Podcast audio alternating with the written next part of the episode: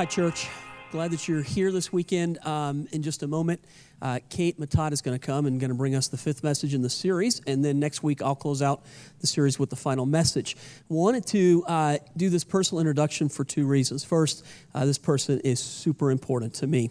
This is my daughter, uh, my youngest daughter, and um, she has a teaching gift on her life. We have watched her develop that over the last few years and seen her use that in our women's ministry, uh, amongst other different opportunities where she's taught. And I, at the uh, middle of last year, beginning of last year, somewhere around that time frame, started feeling in my heart that we needed to spend some time developing our younger people and uh, some of the women in our church and some of the giftings that help to minister to our body so we were a little more uh, well rounded, not only for today, but also looking towards the future. As I prayed about that and asked the Lord who those people should be, uh, on the younger ones, it, it sort of just came to me who we needed to hire and which way we needed to go. That was easy.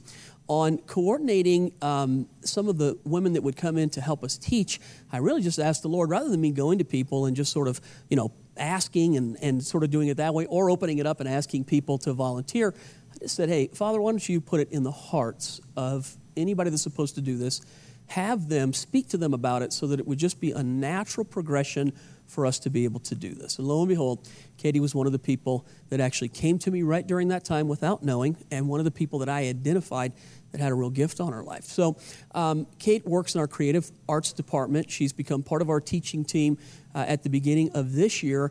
And what I've done is um, sort of let her develop at her own pace. She's got a tremendous anointing. You'll see that right off the bat. But I've let her develop at her own pace inside of our group. And then as I just felt like, okay, there, there's just no doubt she's, she's ready to step into this, um, I plotted how, how can I do this in a way that, well, well, protects my daughter along with allowing for the opportunity for you to see what's going on here so that you can embrace this. Church, uh, I'm not interested in ever shoving something down your throat. That's not how we operate or how we try to uh, follow Christ here. Uh, we do want to, though, lead into things that God's told us to lead into. So here's why I'm up here. Uh, I'm trying to get you to embrace the idea that we feel like God is doing this, but I also, if you will get behind this at all of our campuses, you'll make another member of our team feel like, wow, they really want me to be here and they really want me to be a part of this. And here's what I know when a person feels that from the audience that they're speaking to, it helps to pull things out of them as they teach rather than to feel like I've got to prove something to somebody. Now, I don't think she has to prove anything to anybody. I think you'll see right off the bat what a true anointing she has in her life, and she's at a level where she's ready to do something like this. But I want you to do me a favor as your pastor, and because this is my gold right here, I want you to do me a favor, put your hands together, welcome, and let her know that we desire her to be a part of this team.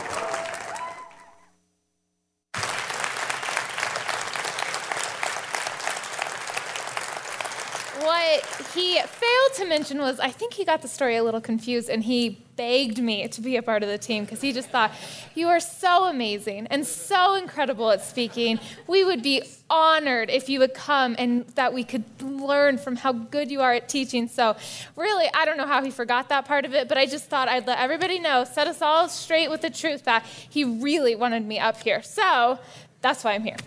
Um, we are in a series called Obey. The first two weeks of the series, we focused on the body and how to align that with what God wants for that.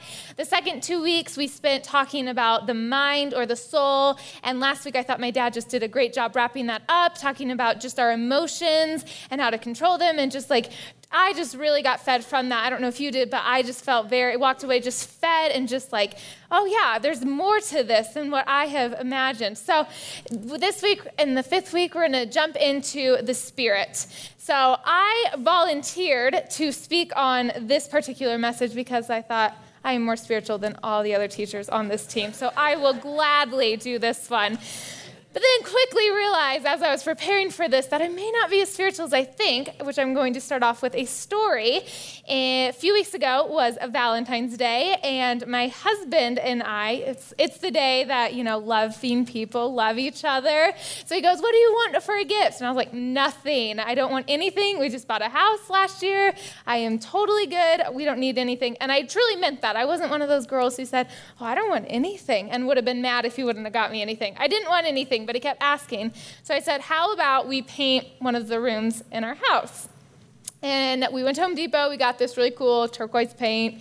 I'm a detailed person, and JJ is not at all a detailed person. So I did the edging, and he did the big painting. He finished much faster than I did, so he was waiting for me to finish. And a few months ago, he had gotten a little kitten named Maple. I thought cats were easy. Turns out they're not, and they're really crazy. And didn't take any easy way out not getting a puppy. We just have a really crazy cat.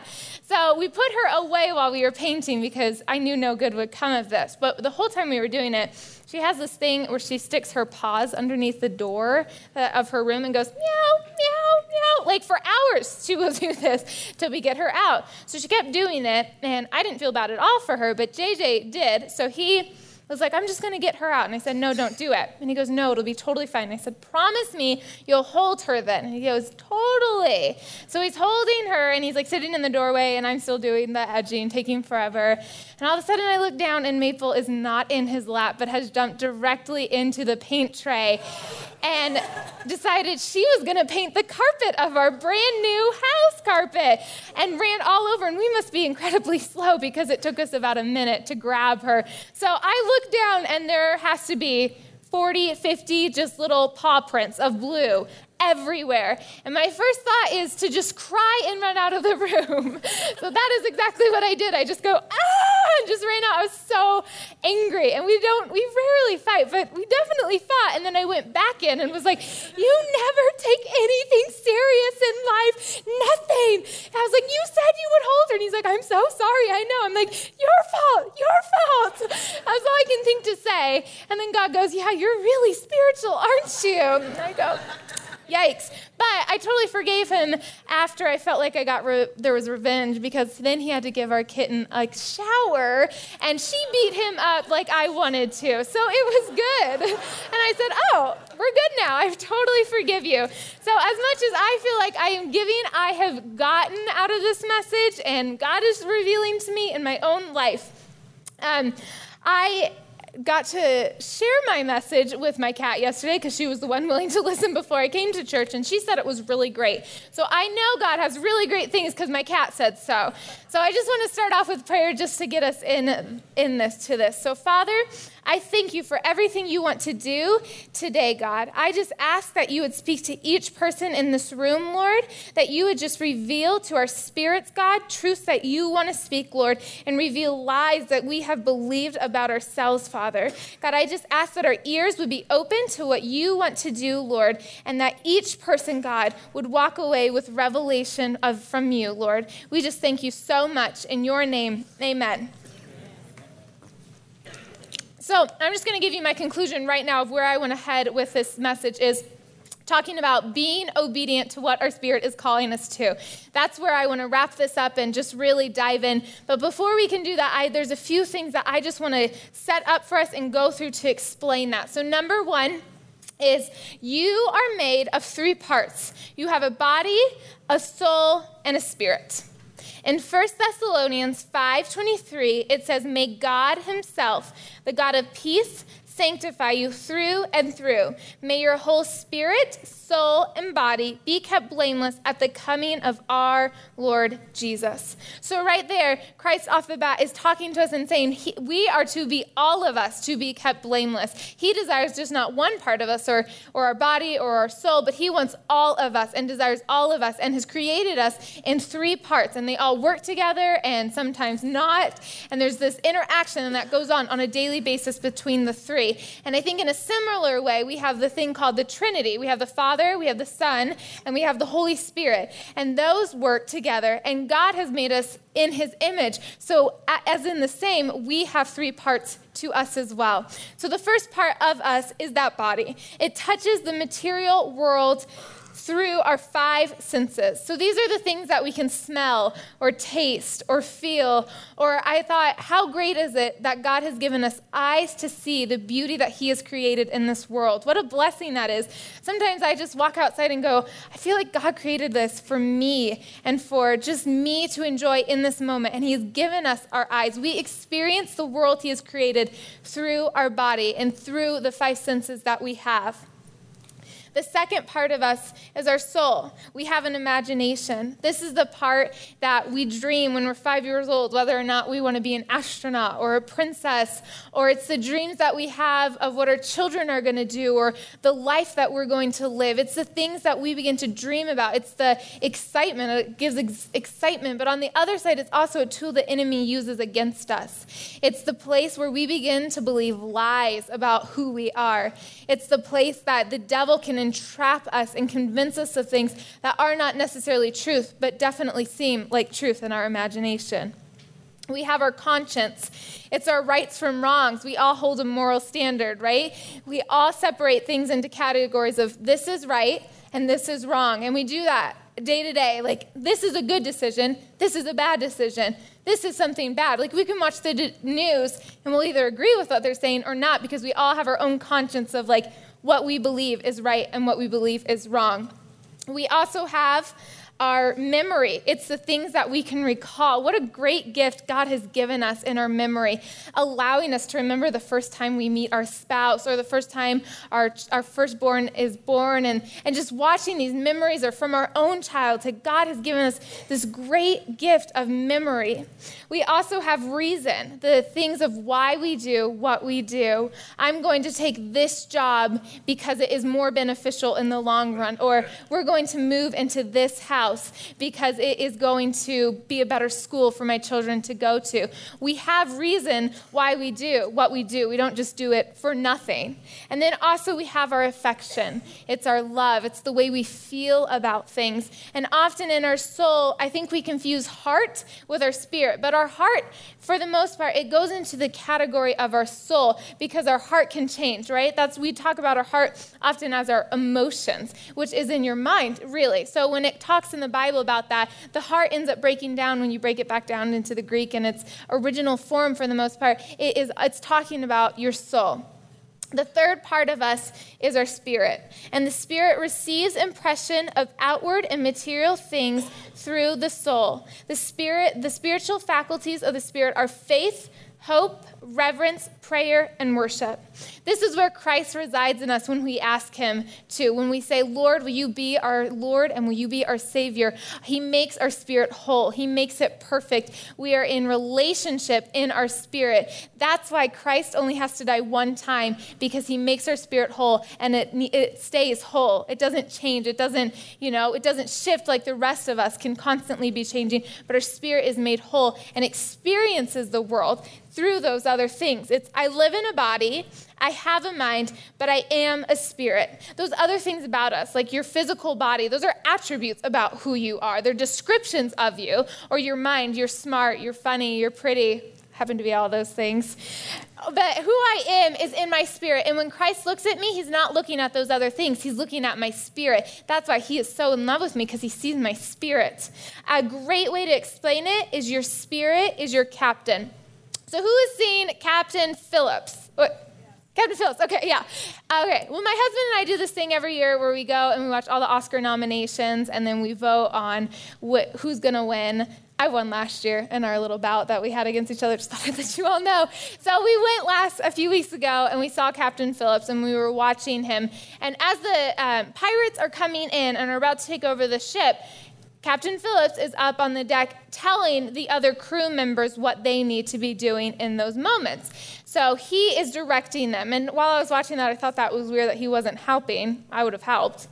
But anyway, it, as, I, as the movie goes on further, you see that what he really is doing is more beneficial to be directing because there's a wisdom that he has that those other men do not have, and there's experience that he has that those other men may not have. So, what he is doing is more beneficial to be guiding them and to be leading them. And in a similar way, your spirit guides you and your spirit leads you. And it tells your body, hey, let's do this today. Or it tells your mind, hey, maybe you shouldn't think this thought. You know, it begins to allow our, our mind to start thinking in a different way. And if it is simply, though, learning to hear it. It's not that your spirit isn't speaking, it's not that your spirit isn't talking, it's learning to listen to what your spirit is saying. So we have a three parts to us. We have a soul, we have a body, and we have a spirit. But the second point I want to talk about today is this. Your spirit is in constant battle with your soul and body. The battle is fought in your mind and body and not in your spirit because, as I said, your spirit is already made whole. The enemy, he cannot touch your spirit. He cannot get to it because it has already been claimed by Christ and Christ is in that. And in that, he cannot touch it. And for me, I found great hope in this because there are times I think in my life that I have said, I am a complete failure. All of me is no good and all of me is a wretch. But that isn't true because I have Christ in me and He lives in my spirit. So part of me is already made whole in who He is. And we, when we accept Him, He makes our uh, he makes our spirit perfect. In Romans 7 19, it says, For I do not do the good I want to do, but the evil I do not want to do, this I keep on doing. When I was preparing for this message, I instantly like thought of this scripture in my head and i thought okay my spirit's made perfect. How do i deal with that? How do i say my spirit's perfect but i keep on doing things i don't want to do? And often i've taken this and interpreted this as why even try? Why even try to live a life centered life focused on Christ. Why try to do that if it's just, I'm going to do the things I don't want to do? But if you go back in Romans 7 and you read what Paul is really talking about, he's talking about a life lived under the law. And he's saying, by no means is it bad because it reveals to us what is right and what is wrong. And it reveals to us how sinful we really are. But the law was never intended to sustain us, and the law is never going to sustain us. If we choose to live in that, if we choose to live that way, we won't. Maybe we can do it for a day. Maybe we can do it for a week. You know, the thing that we struggle with, we might be able to stay away or stay back from doing for a while, but it is not sustainable.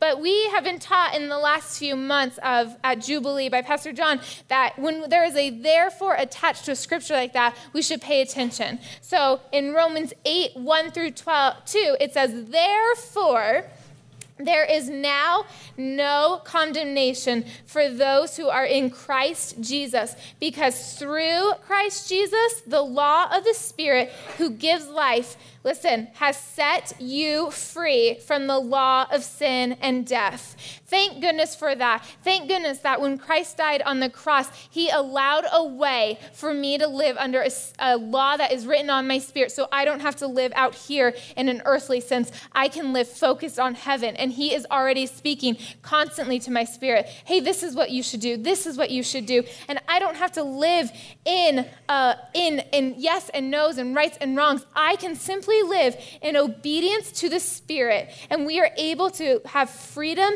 and live according to His good will when we do that. We live according to His will when we're obedient to our spirit. And I felt like when I was reading that scripture that there are people in this room that struggle with condemnation. And if that is you, that is not Christ's will for your life. Now, God convicts us sometimes, and God reveals things to us sometimes that He may not want in our life, but it is never to condemn us.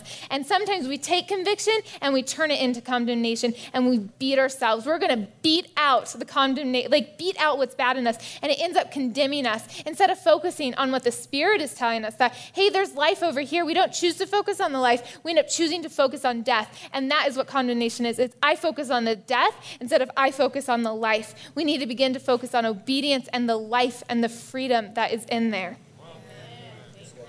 I think a great example of this is I was watching a documentary um, a few years ago, and it was about these women who had eating disorders. So, this first woman was a workoutaholic. I don't know if that's how you would say that. I don't struggle with that. But she worked out constantly and was obsessed with that. And so she had like this certain amount of protein that she ate every day and just all these different things that she did. And she was regimented about it. And then there was a second woman that struggled with bulimia. And they walked through, they like showed her life and just all these different things. And then there was this third woman. And she had anorexia. And she was probably no more than 85 pounds and was on the verge of dying. She was so sick and so malnourished that there was just nothing left in her, and she had to have a radical change happen in her life.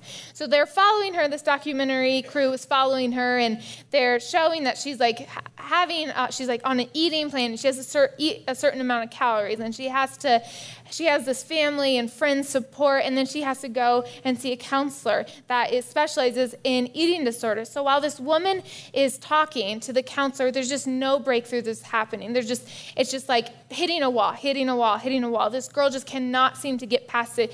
You know, she may be doing the motions of it, but she's not getting it. She's not getting it in her mind, what she really needs to understand. So this counselor one day in their sessions, goes, okay, we're going to try something new, and rolls out this big, huge white sheet of paper and gives the girl um, a marker and says, I want you to draw the outline of how you really see your body. How do you think you look? Like, what size are you? So this girl draws this huge picture of herself. Like her waist had to have been this big and her arms this big. And just, it was just shocking how this young girl saw herself when she would look in the mirror. That was what she was seeing. So the counselor says, okay, lay down. And I'm going to outline who, what you really are.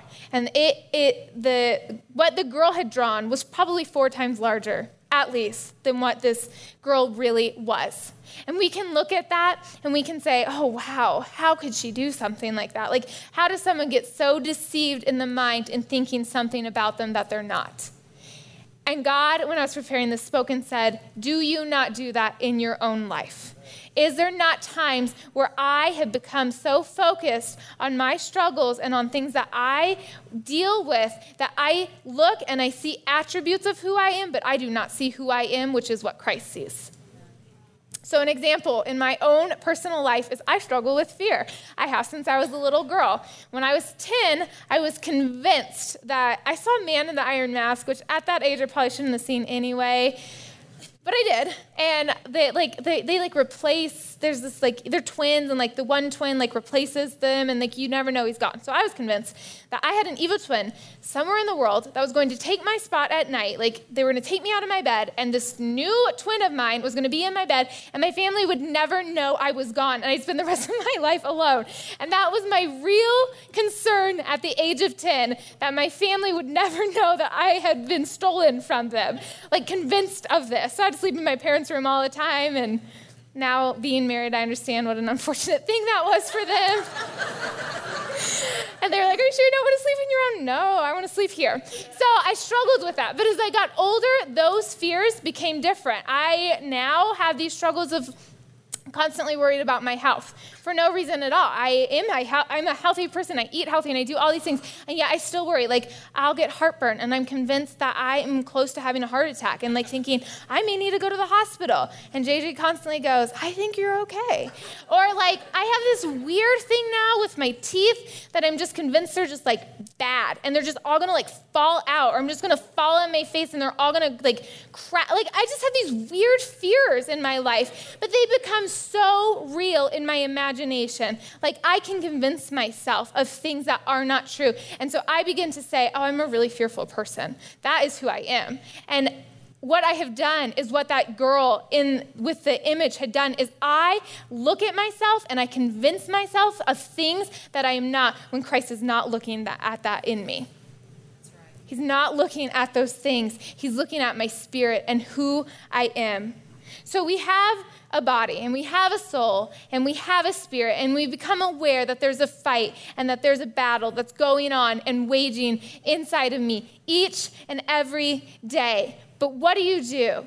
What do you do with this? Okay? How do you how do i fight? I think more than anything else sometimes we just want to know how do i get out of it? I can be aware of it but if we don't do anything about it then it's of no use to be aware of it. So my point number three that i want to talk about today is this. Turn your focus to jesus. I know that sounds simple. I know that sounds so basic like wow this is what you're giving us is turn your focus to Jesus. But yes, that is what I'm saying today because it really is that simple. And sometimes in our own lives, we convince ourselves and we allow the devil to lie and to say things of you have to do a bunch of stuff before you're set free, before you're able to get a pure and clean mind. You have to do this and this and you have to get the sin out. But really, what it comes down to is if I just focus on Him, He will begin to take care of these things in my life that I am struggling with so much. To do this in a personal and a practical way, God has given us this amazing gift called the Holy Spirit that He has put in us when we accept Christ. And when we do that, what we do is something like this Spirit, lead me to Christ. Spirit, I may not know. If you don't know, if you've never had a conversation like that, it is that simple of going, Spirit, I have no clue where to start, but I want to focus on Jesus. So begin to show me how to do that. Begin. And He will begin speaking, and that feeds your spirit and fills your spirit up, and your spirit begins to come the forefront of your life and leading your life the way it was designed to do. There is one part of us that is in constant communication with Christ. We must choose. It is a choice to align our body and to align our soul with what the Spirit says. So when we begin to think lies, we go, no, no, no, Spirit knows truth. It already knows who Christ is. It knows what Christ thinks about us. It's choosing to listen to what the Spirit knows and to what the Spirit says is truth. Our desire should be to worship Christ. In 1 Peter 2 9, it says, But you are a chosen people, a royal priesthood, a holy nation, God's special possession, that you may declare the praises of him who called you out of darkness into his wonderful light. We are called to declare the praises of our King. We are called to do that. And that is what he desires so much from us is to worship him. But here's what happens. I, a, a huge um, thing that I focus on on my life is mercy because I feel like sometimes I lack mercy. And it's not because I have a heart that is like that. I don't think, like, that's not how I think, but sometimes I know I come across very, like, matter of fact and it, it is interpreted from other people's point of view as like just like get it together for example, my husband and I a few weeks ago were talking, and he was struggling. He was like, he was just he was talking about his birthday, and he's saying, I just don't feel like good enough, like to like have a bunch of people celebrate me. Like that's just so much attention for just me, and like I just feel bad about it. And here was my answer back to him: is you're the most self-absorbed person I've ever met. Then that's what I said to him, and like that was me being like loving and like we love you and we want to celebrate you, and that was my way of saying that. And then I walked away and was like that was not what I meant to say. But I say things like that all the time, trying to be loving, and I apparently am not being very loving. So, what I have done is now I've become so aware of the fact that I'm just matter of fact that I become focused on it. So, I'm like, all right, I'm only going to say nice things today, and I'm only going to do that, and I'm not going to share my opinion, which ends up interpreting in my head like, I can't say anything then. Like, I'm just to be silent today. And I end up talking because, like, I love talking and I always think my opinions are great. So then I become even worse. And then I become even more obsessed with this thought of, like, all right, I'm to show mercy and I'm to, like, go out of my way. Like, and then people are weirded out by me being like, how are you doing? Like, then it's just weird and it's forced and I become all these things. And I start doing this. I start becoming obsessed with myself and focused on myself. And it turns into self self worship. And I begin to worship myself on things that I want to make better about myself. I'm not trying to be like, oh, I'm so great. What I'm, I, am i am beating myself down, but I become obsessed and it's self worship. But what are we called to do? It says that we may declare the praises of him who called you out of darkness.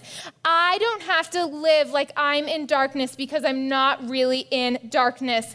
And if you're living that way, he has not called you to live in darkness, and you don't have to act like you're in darkness because step out of it. You're not living in darkness. And I know sometimes it feels like we are in a dark place. There have been moments in my life where I have just like Like it felt like as if I turned to my left or I turned to my right, no matter where I turned, it was all dark around me. But when I begin to worship my God and worship Him and declare His praises, it's amazing how light begins to shine in those dark, dark places. It should not be, here, here's the thing, it should not be sentences like this I am, fill in the blank for yourself, fearful, merciless, merc- mercy, merciless. my fourth message. Anyway, it should not be that. It should not be selfish or angry or paranoid or I don't know what it is for you. I don't know what it looks like in your own life, but the thing that you become obsessed with and focus so self-focused on, here's what we need to do is we need to begin to replace those sentences with he is holy and he is patient and he is peaceful and merciful and fearless and everything that I begin to focus on myself I need to begin to focus on him and it's always the opposite of what I think I am it's always the opposite because that is who he is. And it's okay. It's okay that we want to fix our mind and we want to fix our body because we desire, right? We desire to have a life to, to be made blameless before the king. It talked about that at the beginning of this message. We can desire that, but it first starts with the obedience of the Spirit that is in us, the Christ that is in us. We must choose to align it. That is where we begin to become obedient. That is where truth begins to be spoke into our life. Because I believe, as I was preparing for this message, that if we really think about it, every sin comes down to simply not being obedient. If you are struggling with fear, in my spirit, I'm fearless. So I'm not being obedient to what my spirit is telling me. I'm not listening. If you are struggling with anger in your spirit, there's peace and there's self control. We have the fruit of the Spirit in us. And I think it is time for us as a church to stop praying prayers like this, which I so often do of, Lord, help me be self control, help me have self control, help me have mercy, help me have those things. I need to stop praying like that because He has instructed us so many times. He says, Greater is He that is in you than He that is in the world, or after doing everything to stand, we stand because we have the things we need already put inside of us because we already have Him. We already have Him. So I think the three takeaways on how I want to just end this like, how can we implement in this day to day life for myself? How can I do this personally and practically? God just gave me this great example in my own life. On Valentine's Day, my husband did end up getting me flowers. And he like went around the garage and got the car out and then came around and rang the doorbell and gave me flowers and it was like we were on a date. Aw, he's a really great guy. And he really is. But I just threw the flowers in a vase really quick. There were these beautiful red tulips and gave him a little bit of water and then we left because we had to go to dinner that night. So while that happened, I didn't really take care of them the way I needed to take care of them. So what ended up happening is over the next few days, they began to just like flop over and in my head, here was my thought, or actually, it wasn't just the thought, I said out loud again Whole Foods ripped me off. so I am the person that always is aware of those things, but it's great because now I have a husband who can go and do those things because it mortifies me. So I was like, you need to go take them back to Whole Foods. But we were having company come over, and at this point, they were seriously all just like, flopped over and it was embarrassing. So my thought was, I'll just put them under the kitchen sink until he can return them. So now they're just getting no life whatsoever. They leave, and then I like pull them back out, and we were talking about these flowers because I'm just so mad about it.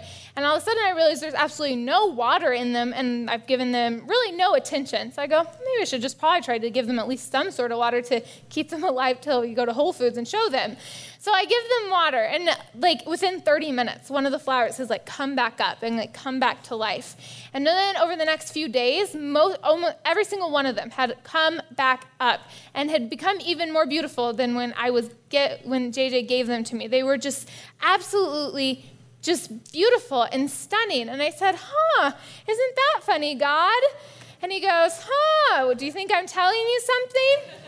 I have conversations like that a lot. So here's what I felt like God was saying to me is there are areas in my own life that I have called dead that are not actually dead. There are things in my life that I have said, I can't do anything about this. I have tried to make it right. I have tried to have mercy. I have tried to not have fear and not worry about things. So instead of dealing with it, instead of going to the Spirit, what I have done is I have set them on the side and said, This is dead, and I can't fix this, and I can't do anything about this. And what God began to spoke to me and said is, I desire freedom for you. And things in your life that you have called dead are not actually dead. And here's what we're going to begin to do. So, number one, in my life, he said, what you need is you need water.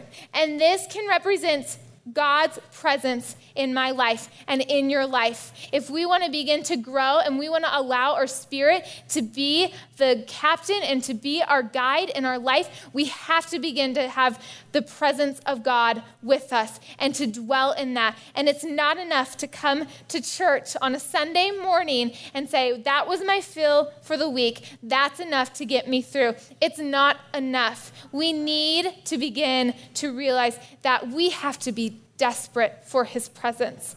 We have to be desperate for his presence in order to live a life of freedom. The Israelites in the Bible, when, he, when they were wandering the desert, God gave them manna but they couldn't live off of there's it, it, like specific instructions they couldn't live off of what god had given them yesterday off of the bread that was provided yesterday they had to get new manna each and every morning. And God is saying, in this exact same way, we have to get His presence each and every morning because we can't live off of what He gave us yesterday. Number two is we need light. This can represent God's truth. Sometimes God comes in and pierces the darkness with his truth. It is the thing that sets our imagination free. Is it not true? Our imagination is set free when God begins to real, reveal truth. Where is our truth? It's in our spirit. There is truth in our spirit, and we must begin to listen to it. And sometimes it's convicting. Some of the things that God has told me in my life, I'm just so like, He shows me things about myself, and I'm so convicted.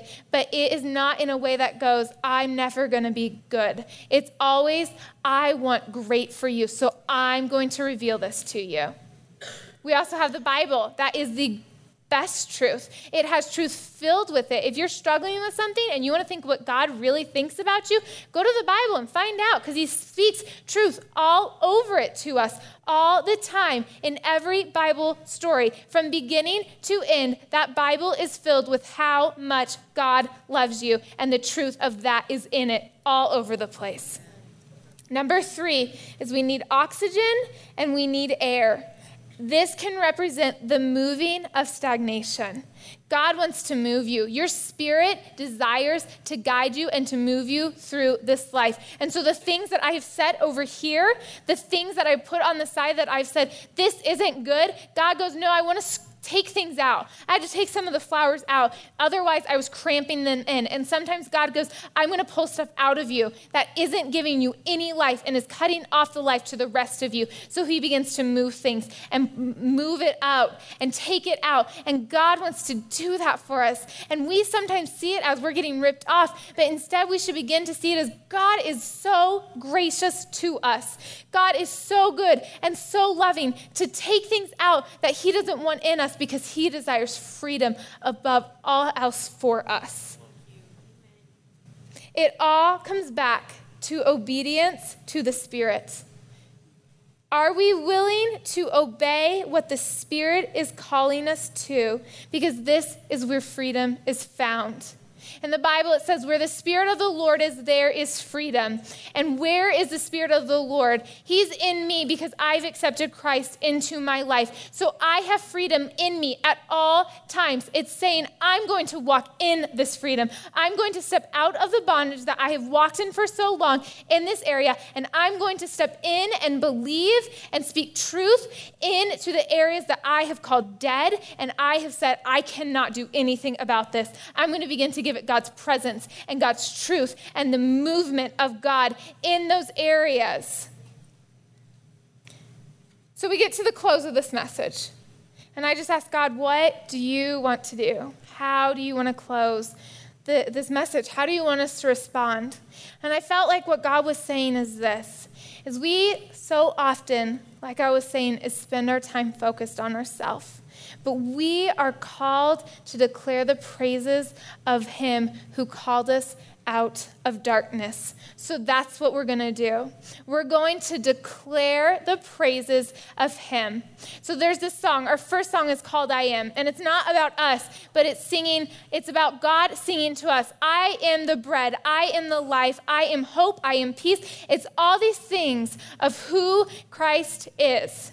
So you can sit, but my challenge to you is to stand because there is such a boldness. And I ask of you to be bold in what you do in this time. If it is if the spirit is leading you to sit, then sit. But if the spirit is leading you to stand and to raise your hands up as high as you can and to declare the praises of him who has called you out of darkness, then be obedient to it. Be obedient to it. If it is coming and kneeling down at this altar and just laying your face down and saying, "God, here is what you are," then do that. But I ask that you be obedient to what Christ is calling you to And we are not going to do communion, and we don't have um, the crosses or uh, the candles this weekend. And it's not because those things aren't good or anything like that. But I felt like God was, God was really saying, is I want to bring my freedom.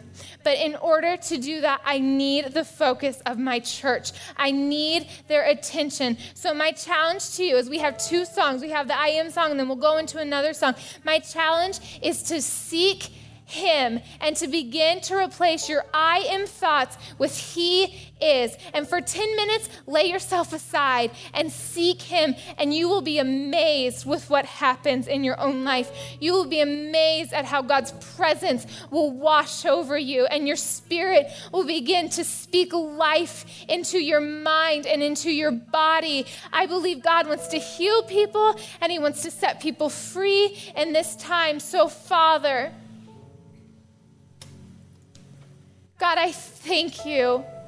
I thank you that you live inside of me, and I thank you for the freedom that you have already given me. God, I pray for the people in this room, God, that they would experience freedom. That maybe there are some in this room who have been told over and over and over, just get over it. Just get over it. Why are you still struggling this? And they begin to tell themselves that I'm not good and I'm never going to get out of my bondage and I'm never going to get set free because this is who I am. I am simply a sinner and I can't get past it. But today, here's what God says to you Your spirit is made whole and your spirit is made perfect, and He wants to reveal truth to you today. And you are never too much, and your burdens are never too much to bring to Him. It's never too much, and He's never tired of us coming and saying, I've messed up again. I'm still struggling with this, even if it's been years. God doesn't tire of us. But here's what he says Take my yoke upon you, for it is light. And I believe God wants to lift the weight off of this room right now, uh, the heaviness off of people, off the shoulders. I feel it lifting. I begin to see just God speaking truth into people's lives in this moment. God, I speak freedom over people. I ask that we would come together as one mind and as one soul and as one body and as one spirit to seek you in this moment. We thank you, God, for everything you're going to do. And I ask that not anything would be stolen from people, the truth that you've spoken when they walk out of this room. In Jesus' name, amen.